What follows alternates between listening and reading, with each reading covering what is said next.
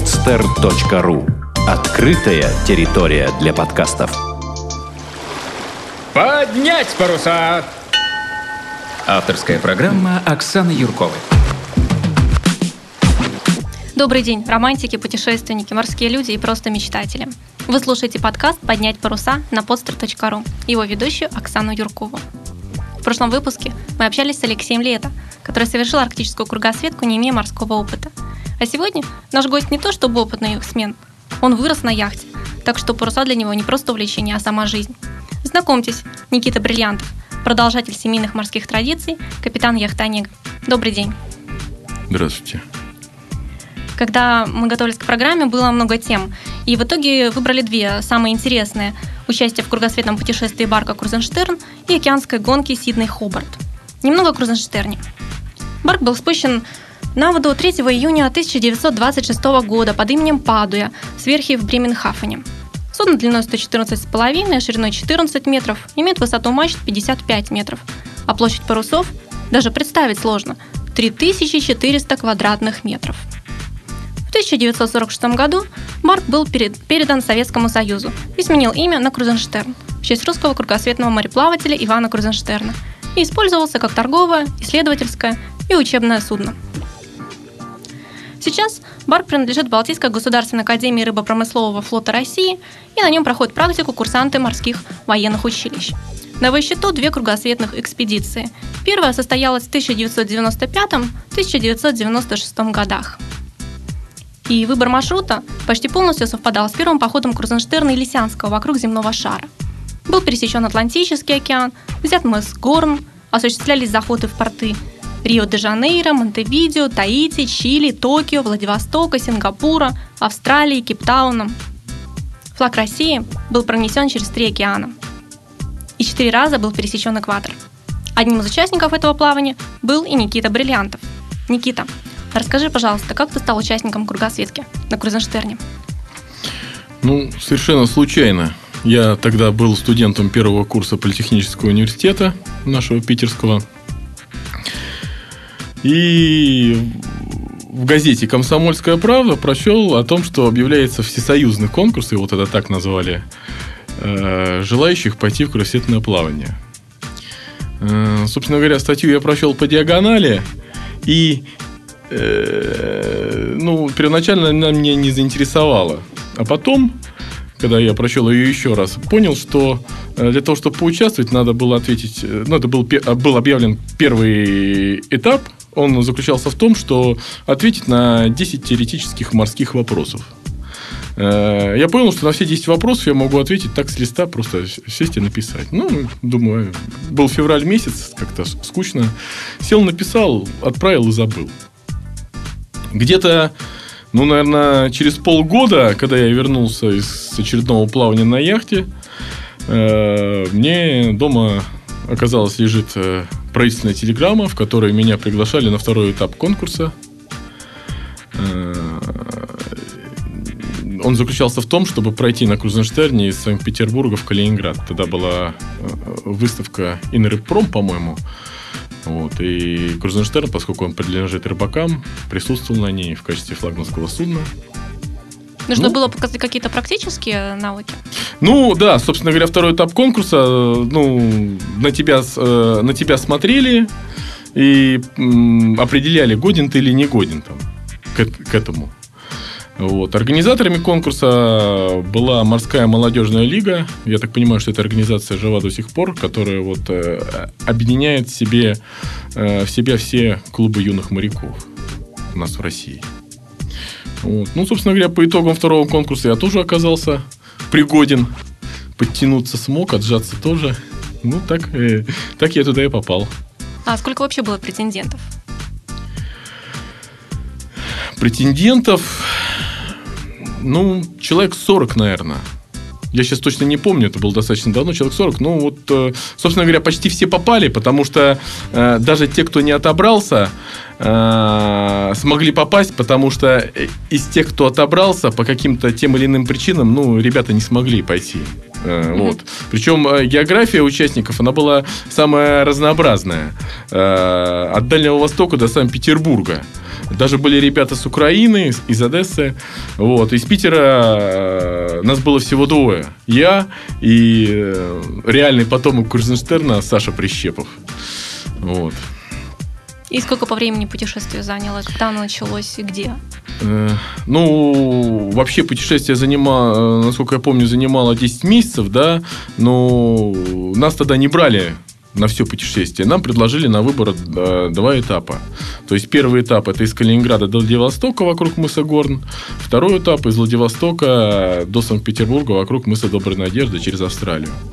Значит, я, э, прикинув свои силы по учебе и понимая, что не возьмут на два этапа по-любому, решил, э, значит, не брать академический отпуск в институте, а просто сдать досрочно сессию и пойти на второй этап, потому что начинался в марте месяце 96 года. Ну, были шансы, собственно говоря, не терять год. Собственно говоря, так и получилось. И какие, наверное, самые такие замечательные впечатления от этого этапа сложились-то? Ну, Какие, в каких странах, в каких э, городах удалось побывать? Значит, второй этап э, проходи- стартовал в Сан- э, Владивостоке. Мы проходили через Сингапур, Австралия, посещали Фримантл. Это Западная Австралия. Дурбан, Кейптаун, это Южная Африка. Был заход в Лиссабон, Бременхафен, Копенгаген и финиш в Санкт-Петербурге. Ну, наверное, самые интересные, конечно, это для меня был это Австралия и Кейптаун. Ну, потому что, собственно говоря, Австралия это другой конец Земли. Вот. э, Пересечение Индийского океана с огибанием мыса Доброй Надежды и с, э, с полагающимся при этом огибании штормом где-то примерно 9 баллов. Ну, вообще, каждый день был интересен. А как долго вообще стояли в портах? Ну, самая длительная стоянка была э, в Австралии, в Перте. Мы стояли там неделю. Э, готовились к длительному переходу через Индийский океан. Он, он был больше 30 суток, по-моему, если я не ошибаюсь. Это был твой первый океанский переход или нет? Ну, да. То есть, собственно говоря, я первый раз э, в океан вышел, да, на Крузенштерне. И в качестве кого ты был в, в экспедиции? А у нас была такая должность э, курсант ММЛ морской молодежной лиги. То есть мы были и не матросами, и не курсантами э, Балтийской государственной академии, которой принадлежал корабль, а были так, не- нечто, нечто средними. Вот. Ну, выполняли все те же функции, что и курсанты. То есть также э, бегали по, бегали по вантам, по реям, поднимали, э, выбирали паруса, стояли вахту на камбузе, на, на руле, учились вместе с ними. По итогам плавания тоже мы получили э, дипломы матросов, там, кто первого, кто второго класса рыбопромыслового флота. И что можно было делать с этим дипломом? Ну, пойти работать матросом. То есть можно было закончить университет уже как бы и, и имел такую некую специальность уже. Не, ну это матрос первого-второго класса, это ну, среднее, среднее техническое образование. То есть ты мог сразу с этим дипломом идти, записываться на, на рыболов и уходить на вахту в море. Но это, собственно говоря, не было нашей основной целью. А вообще вот для себя какую ты цель ставил, когда уходил в эту экспедицию? Что хотел? Просто посмотреть э, другие страны, перейти океан или что-то другое? Ну, собственно говоря, когда я э, планировал э, пойти в это плавание, я уже был достаточно таким самостоятельным э, моряком, яхтсменом. У меня уже э, был почти в кармане диплом яхтенного шкипера. Ну, меня, наверное, привлекла действительно вот э, романтика этих дальних морских э, путешествий под парусом и осознавание того, что, наверное, вот именно сейчас я могу совершить такое плавание длительное по времени, потому что потом, когда я закончу институт, будет работа, другие какие-то проекты, да, а тут пока студент, свободный, надо рвать когти, чтобы не ждать до пенсии. Ну вот э, ты сказал, что был уже опытным эксменом. И какой же опыт э, еще дополнительно ты получил на Крузенштерне? Ну, с точки зрения морской практики, я, наверное, был там самый продвинутый из курсантов. То есть э, сказать о том, что, значит, э, я осознал ну, что-то такого Э, почерпал что-то такого большого нового, я не скажу. Единственное, что, конечно, ну, походил на э, парусники с прямым вооружением. До этого, конечно, у меня такого опыта не было, да. Вот. А, ну, основной опыт, это, ну, у нас там было, по сути говоря, полуказарменное э, положение, поэтому я так немножко приравниваю это как э, к службе в армии. А расскажи про какие-то вот такие полуэкстремальные, может быть, ситуации, или, может быть, сложные ситуации, да, с которыми пришлось столкнуться во время плавания? Ну, вот такое, наиболее такое запоминающееся событие, когда мы получили... Э, вообще, э, все это плавание, оно проходило все-таки э, немножко под эгидой безопасности. То есть, мы старались обходить все циклоны, получали заблаговременный прогноз погоды, и, если что, убирали паруса, и под двигателем даже шли в другую сторону, лишь бы не попасть под циклон. Но вот этот шторм в Индийском океане перед мысом Добронадежды, ну, его никак было не... Не зря его называют мысом Бурь, его никак и было не обойти, поэтому мы собственно говоря, шли э, ну, вперед на грозу, что называется. Э, вот самое экстремальное это то, что как мы готовились к шторму. Значит, у нас э, на корабле был такой подшкипер, Вася его звали, он отвечал за, ну, за хозяйство корабельное. То есть, всякие там веревки, спасательные круги. Вот все это было на нем. Он был за это дело все ответственным. Э, соответственно, перед штормом надо все было раскрепить, принотовать и, значит, там лишнее все убрать. В тот день я был у него в подчинении, он говорит, ну-ка давай снимай спасательные круги.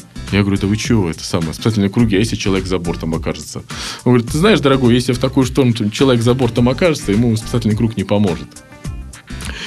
И действительно, когда долбануло, с палубы смывало все. Срывало. Значит, выход на верхнюю палубу был вообще запрещен.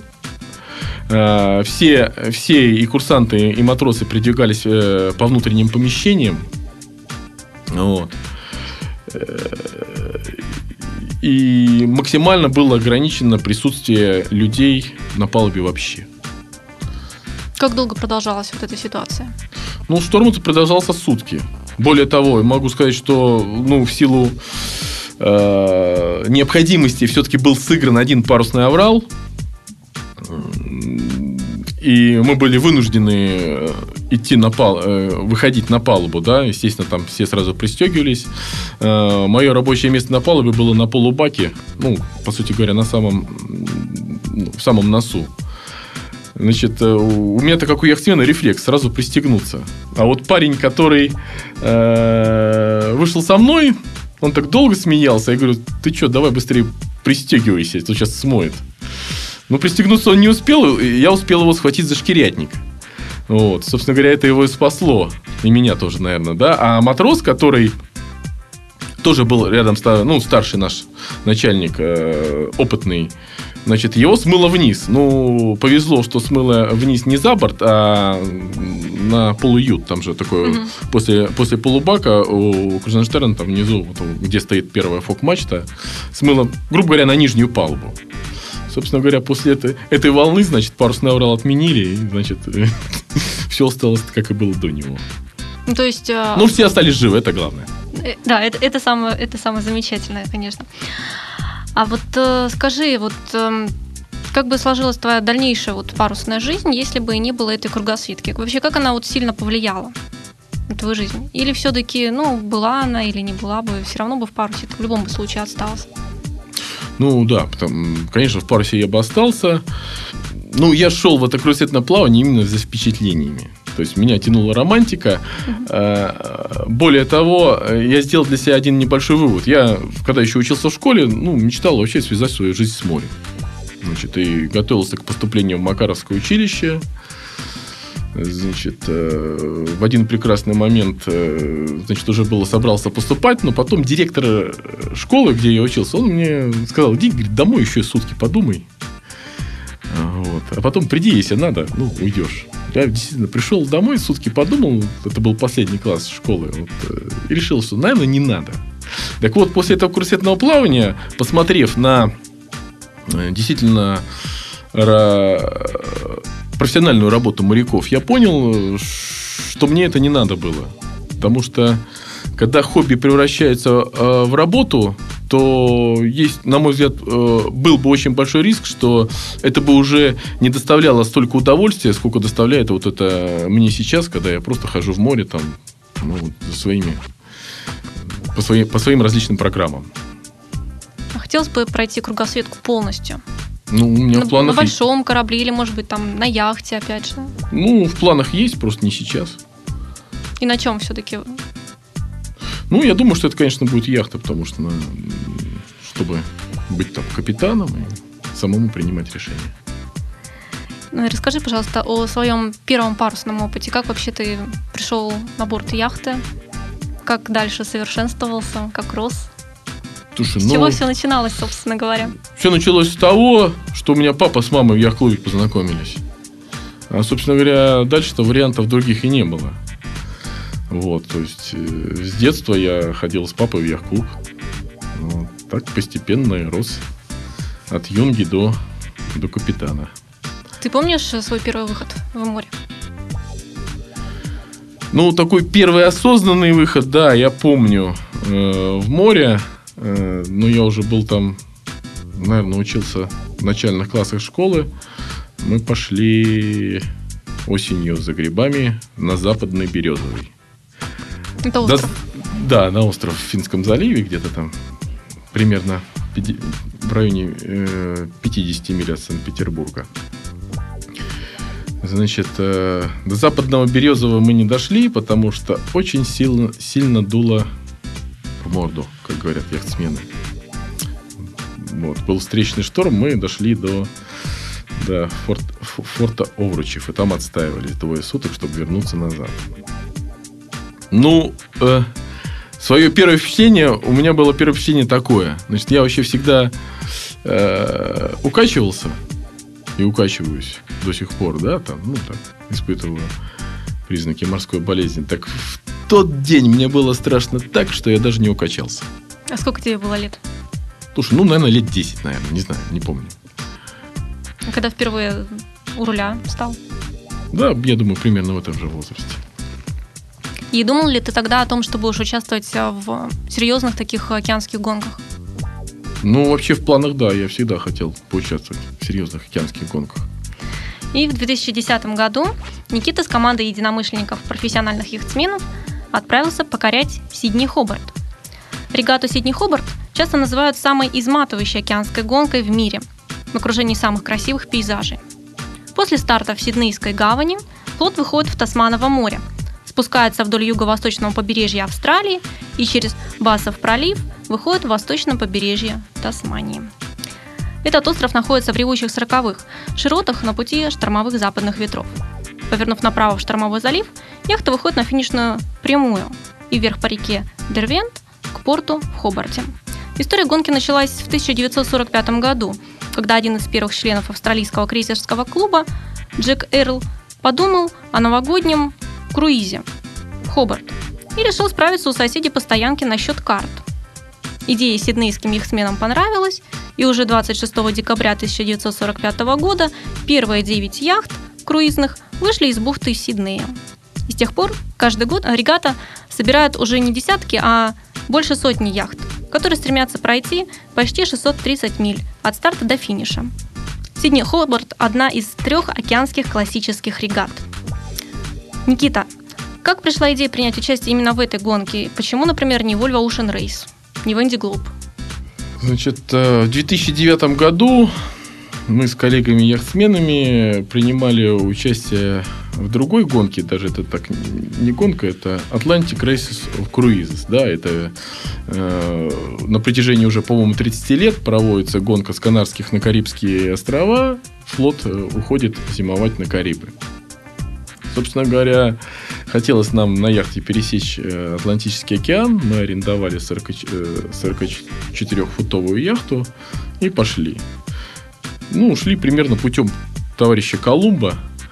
Вот, 17 суток. Честно говоря, я ожидал, что при, на яхте при пересечении океана будет такой небольшой экстрим. Ну, хотелось как-то вот себя испытать. Но шли мы с попутными пассатами, с достаточно свежим ветром, и никакого экстрима не было. Все 17 суток у нас был фордевинт и задушевные разговоры на вечерней вахте. Но Вот. форт-винт – это ветер с кормы, то есть, Да, считай, да, попутный. да, попутный ветер. Ну, прям как на каравеллах Колумба. Вот. После этого мы задумались, а куда же там нам бы вот еще бы сходить, где побывать? Я предложил своим коллегам, что, ребята, давайте пойдем на Сидней Хобарт. Тем, тем более, что опыт у наших э, советских и российских яхтсменов уже был. Э, где-то в конце 80-х э, из Санкт-Петербурга ездил гоняться туда экипаж под э, э, командованием известного нашего легендарного яхтенного капитана и яхтсмена Анатолия Степановича э, Коновалова на яхте «Ариэль», которую доставляли туда пароходом. Знаю, что яхтсмены с Дальнего Востока тоже ходили своим ходом гоняться на гонку Сидней Хобарт. Ну, это все еще советские времена. А в современной России было, э, ну, до того момента несколько смешанных экипажей. Экипажев. Там, знаю, что один возглавлял там Георгий Шайдука, наш президент нашей Всероссийской Федерации парусного спорта. Э, Основной задачей вот нашей, когда мы планировали это плавание, мы хотели сделать чисто российский экипаж. То есть, чтобы не было у нас иностранцев. Собственно говоря, нам это удалось. Значит, мы были э, с- яхта со стопроцентно русским экипажем. Был среди нас один австралиец, но без австралийца нам лодку не сдавали в чартер. Вот, то есть это был представитель владельца на борту. Был ли выбор э, лодки в чартер, да? То есть э, были какие-то параметры определенные для того, чтобы можно было взять лодку? Или, или как? Или можно было взять любую и как-то ее готовить? Какие Значит, требования были? А вот с чартером там оказалась ситуация не очень простая. Значит, э, либо предлагались там мега-яхты, на которые, естественно, у нас не было денег, да, либо практически вообще ничего не предлагалось.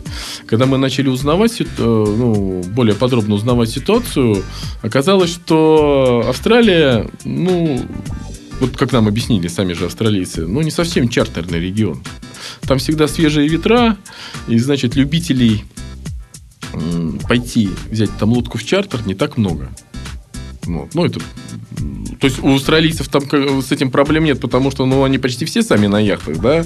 А вот э, евро- европейцев, ну, достаточно, насколько я понял, достаточно редкое явление. Ну, то есть после Средиземного моря, наверное, Ну, не знаю, там, по- после Средиземного или нет, ну, там достаточно, там всегда дуют достаточно свежие ветра. Поэтому на выбор у нас, по-моему, было всего то ли две, то ли три лодки, и мы выбрали из них самую маленькую.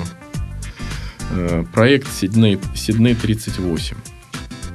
Но лодка э, действительно, если сравнивать их с, с аналогичными европейскими э, лодками э, таких же изменений, сделала очень, сделана очень серьезно, достаточно жестко и крепко. То есть она сделана с большим запасом прочности. Вот мы потом поняли, почему, для чего был такой запас прочности, потому что дует там действительно хорошо. как собирали команду вообще? Ну, основной костяк команды э, это бы- были те люди, которые прошли э, с нами через океан. Вот. Э, так, э, это были члены экипажа э, моей яхты Онега. И были члены экипажа яхты Мираме. Есть у нас в Санкт-Петербурге такая легендарная яхта, которой в 2010 году исполнилось 100 лет. Собственно говоря, мы дружим экипажами, и поэтому какие-то заграничные э, поездки на яхтах планируем вместе. Э, также был с нами еще Александр Куликов, Виктор Лось, это э, э, владелец клуба «Парусник». Ну, вот, собственно говоря, такая... А сколько всего человек? Семь нас было. Как долго вы готовились э, к этому значительному соревнованию? Ну, И в чем, подготов- в чем состояла, собственно, подготовка? Ну, не только там финансовая, но какие-то... там Подготовка другие. заняла, э, сейчас скажу, почти год. То есть э, финишировали мы в, э, 2000, э, в гонке Atlantic Race в декабре 2010 года и в январе в декабре 9 года и в январе 10 начали уже готовиться. Где-то к апрелю нам уже удалось найти лодку. Вот. Э, А дальше мы начали изучать э, все то, что связано с этой гонкой. То есть именно связь, подготовка. Начали доказывать австралийцам свой парусный яхтенный опыт, потому что они после вот э, серьезных э, трагедий, которые там происходили, а одна из главных была это в 97 году, вот, они очень серьезно относились к безопасности. Вот. э, ну, готовиться материально и морально к этой гонке начали мы. А вот именно в профессиональном плане там устраивали какие-то свои гонки, куда-то еще уходили? Как вы вот э, тренировки как часто проводили? Потому А, что- Ну да, здесь одну тренировку мы провели на яхте Джага, нашей питерской, которая стоит в спортклубе «Парусник», опять же, да. Э, Ну, чтобы немножко там сработаться именно как экипажу. А так, ну, те люди, которые шли в эту гонку, ну, каждый имел э, за плечами, ну, колоссальный опыт хождения, да, Э, как и просто крейсерского хождения на яхтах, так и, ну, какой-то гоночный опыт. Конечно, там, ну, гоночный оп- опыт любительских регат, я бы так сказал. Ну и как вообще вот эта серьезная гонка отличается? Чем она отличается? Насколько от тех гонок, в которых вы принимали участие здесь, в России? Ну, По своему уровню, по уровню соперников?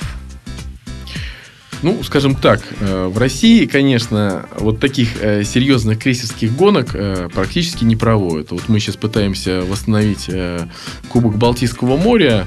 Ну, что-то где-то отдаленно, отдаленно он нап- напоминает по условиям, да?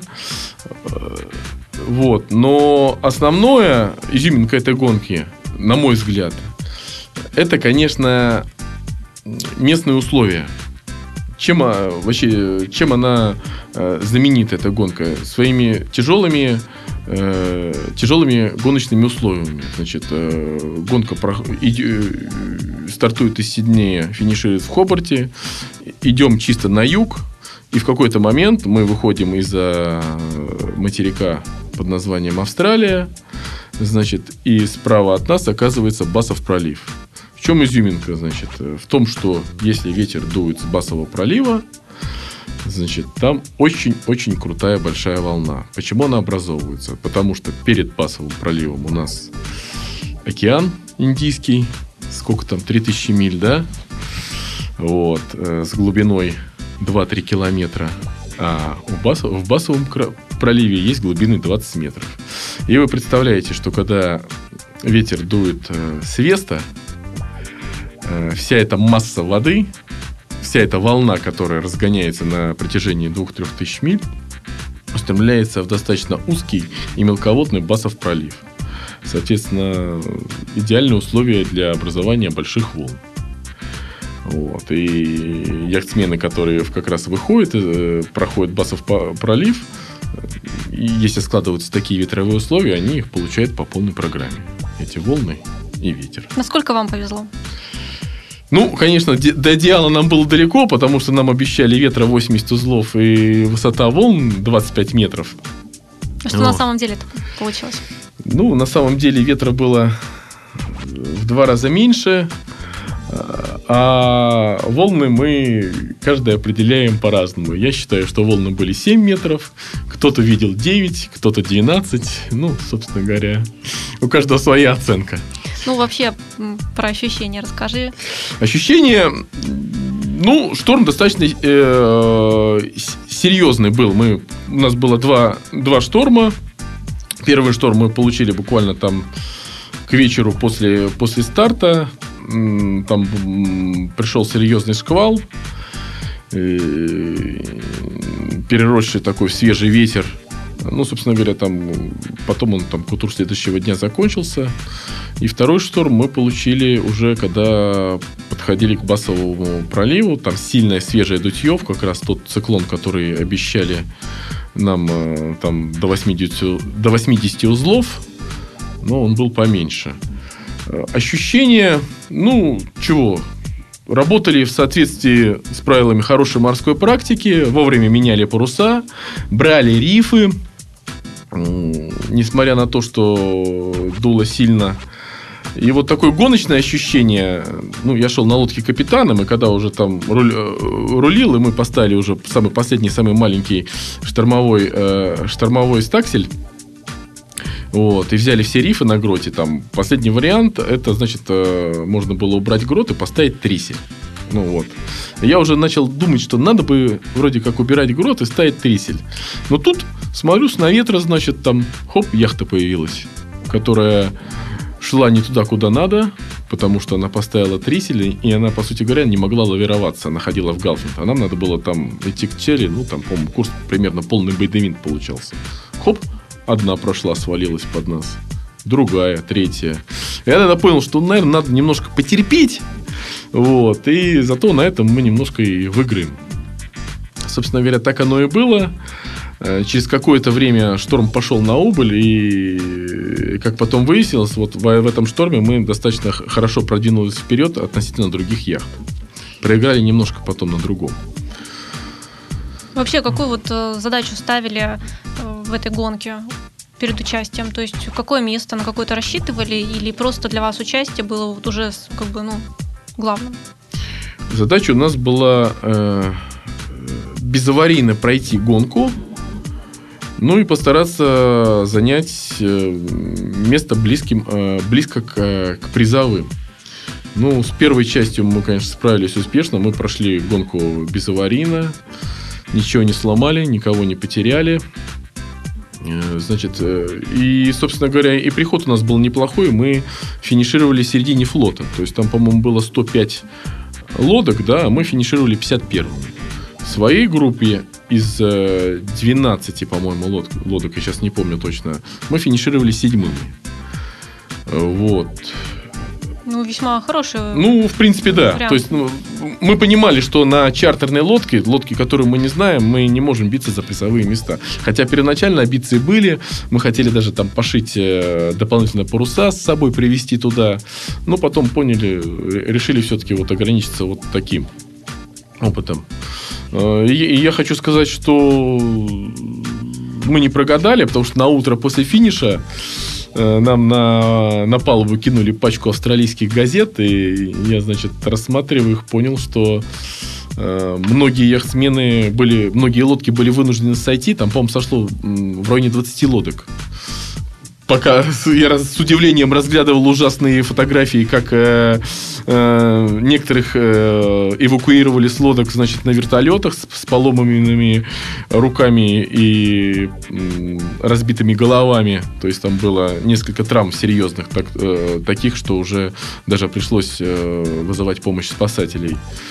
Значит, э, было смыто два человека за, за борт на каком-то стофутовике, который которых удалось успешно вытащить потом. Э, несколько... Э, одна 100-футовая яхта вообще сошла из-за поломки. А так сошло в районе 20 лодок. То есть, ну, свою задачу мы выполнили. Мы прошли, финишировали и вернули владельцам лодку в целости и сохранности. Молодцы. Ну вот кроме вот э, всяких сложных ситуаций, я как-то не очень хочется пугать наших слушателей, а то они никогда в жизни не захотят пойти ни на одну гонку. Вот э, что еще там вот такого, что было замечательного? Ради чего стоит э, получить опыт, э, походить здесь, где-нибудь еще в других местах и потом участвовать, может быть, в гонках? Что вот еще такого вот адреналин, азарт, там, как другие вот экипажи, как с ними там, может быть, соревнования были и так далее? Что? Не, конечно, мы когда э, гоняли Сидней Хобарты, ближайших соперников мы всегда контролировали, э, как это называть, пасли, да, друг друга, да. Э, ну, конечно, начинающим яхтсменам я бы не рекомендовал, вот человек, который хочет прийти в парус, там сразу идти на Сидней Хобарт. Надо, конечно, погоняться на каких-то более простых любительских регатах. Вот. Хотя Сидней Хобарт тоже считается любительская регата но она наиболее э, вот, приближена к таким экстремальным действительно регатам, как Volvo Ocean Race и э, одиночные кругосветки. А случалось ли что-нибудь такое, вот к чему вы были не готовы? Или все шло четко, по плану? Ну, готовясь к гонке, и каждый, э, мы предусмотрели все. Более того, каждый из нас имел какой-то жизненный опыт. Ну, ну теперь, вот, простейший случай, значит, э, у нас во время гонки начал спасательный плот отвязываться. Ну, в самый такой экстремальный ветер. Ну, мы там начали вдвоем, значит, э, с коллегой, ну, те, кто были ближе к этому плоту, его привязывать. Как потом рассказали другие члены экипажа, они, значит, э, ну, они же не знали, что спасательный плот отвязывается, и чтобы его не потерять, мы вынуждены были его еще там привязать дополнительно. Для, них ситуация выглядела по-другому. Они увидели, что два члена экипажа начинают отвязывать спасательный плот, чтобы на нем спрыгнуть за борт. Ну, парням все объяснили, значит, и все, все спокойно дальше поплыли. Ну, ничего такого не было, ни, ни каких-то переживаний, ни паники, ни, ни, ничего такого экстремального. Ну, набрала лодка немножко воды, воду откачали. Вот. Э, такого, чтобы там страх или еще что-то там, ну, может быть, немножко усталости было, ну, так это, это и должно было быть, потому что гонка серьезная. Какой вывод я для себя сделал? Я наконец-то понял, как яхты совершают э, поворот э, оверкиль. То есть у нас Приходилось два... наблюдать. Ну, наблюдать не, не приходилось, но я понимал, что когда достаточно высокие такие волны, при неблагоприятных для конкретной лодки условиях там схода на эту волну и ветра, да, действительно можно было кувыркнуться. То есть, ну, ну нам повезло, мы не, не кувырнулись. И, собственно говоря, никто из тех, кто, э, значит, в этой гонке участвовал, не перевернулся. Но теперь мне стало понятно, как это происходит. Удалось пообщаться с другими экипажами? Да, общались там, обсуждали итоги гонки. И перед гонкой общались, и после гонки общались. Да, там все, все довольные парни. Там. Назад из Хобарта мы летели э, с яхтсменом, который участвовал в Сидней Хобарте 28 раз. Есть желание повторить опыт 2010 ну, года? В планах есть. Э, наверное, мы сходим туда еще раз. Э, и, наверное, если туда уже идти, надо идти, конечно, более подготовленными. Но мы теперь знаем, что там чего ожидать от, от этой гонки. Ну и немножко расскажи про жизнь яхтсмена, э, у которого парус всегда на первом месте. Как вообще удается это все совмещать с обычной человеческой жизнью, да, когда там есть семья, там, друзья, работа. Как это происходит все? Хороший, Сложно, нет? Хороший вопрос. Ну, конечно, наверное, сложновато. Но тут на первом месте это, конечно, понимание в семье, да, что ну, яхтсмен – он себя не мыслит ни, нигде, кроме как в лодке, в море. Значит, то есть никаких там дач не должно быть, никаких походов, которые не связаны с яхтой. Это, конечно, все не воспринимается. То есть для яхтмена должна быть поддержка в семье. Самый идеальный, наверное, вариант, когда там и в семье все парусным спортом занимаются. Вот как это было у меня. Вот. Ну, с работы тоже что, ну, на каждой работе месяц отпуска есть. У кого-то бывает и больше, у кого-то меньше. Но, тем не менее, этот месяц можно полноценно спланировать, распланировать его так, что провести в море. Вот, собственно говоря, Сидней Хобарт у нас занял две недели. Кажется, там путешествие на другой, на другой конец земли, да. Ну, мы так спланировали, рассчитали, что попали там еще на новогодние праздники. Все было хорошо. Ну и традиционный вопрос э, нашему гостю. Э, дело в том, что часть наших слушателей еще совершенно далека от паруса. Они, скорее всего, еще только думают о том, как бы им заняться. Так вот, что можешь посоветовать им? С чего начать? Куда пойти?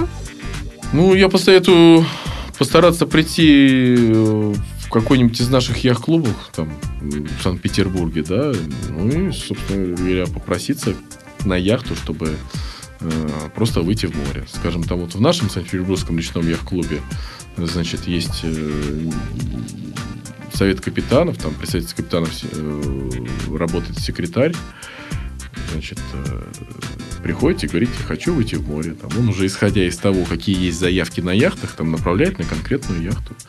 А дальше там, ну, приложив минимум усилий, значит, человек выходит в море а дальше для себя решает, что нравится это или не нравится. То есть есть, э, либо другой вариант есть, я знаю, сейчас э, там собирается группа единомышленников, там арендуют где-то яхту в, ча- в чартер с опытным шкипером и путешествуют по там южным морям. Наверное, этот вариант там немножко подороже. А так, если в Питере, приходите в яхт-клуб и там через день, через два после прихода, если это произошло летом, то шансы выйти в море практически стопроцентные. Никита, спасибо. В гостях у podster.ru был Никита Бриллиантов, капитан яхты «Онега», участник кругосветной экспедиции на барке «Крузенштерн» и океанской гонки «Сидней Хобарт». С вами была ведущая подкаста «Поднять паруса» Оксана Юркова. Ярких вам впечатлений и до новых встреч! Сделано на podster.ru Скачать другие выпуски подкаста вы можете на podster.ru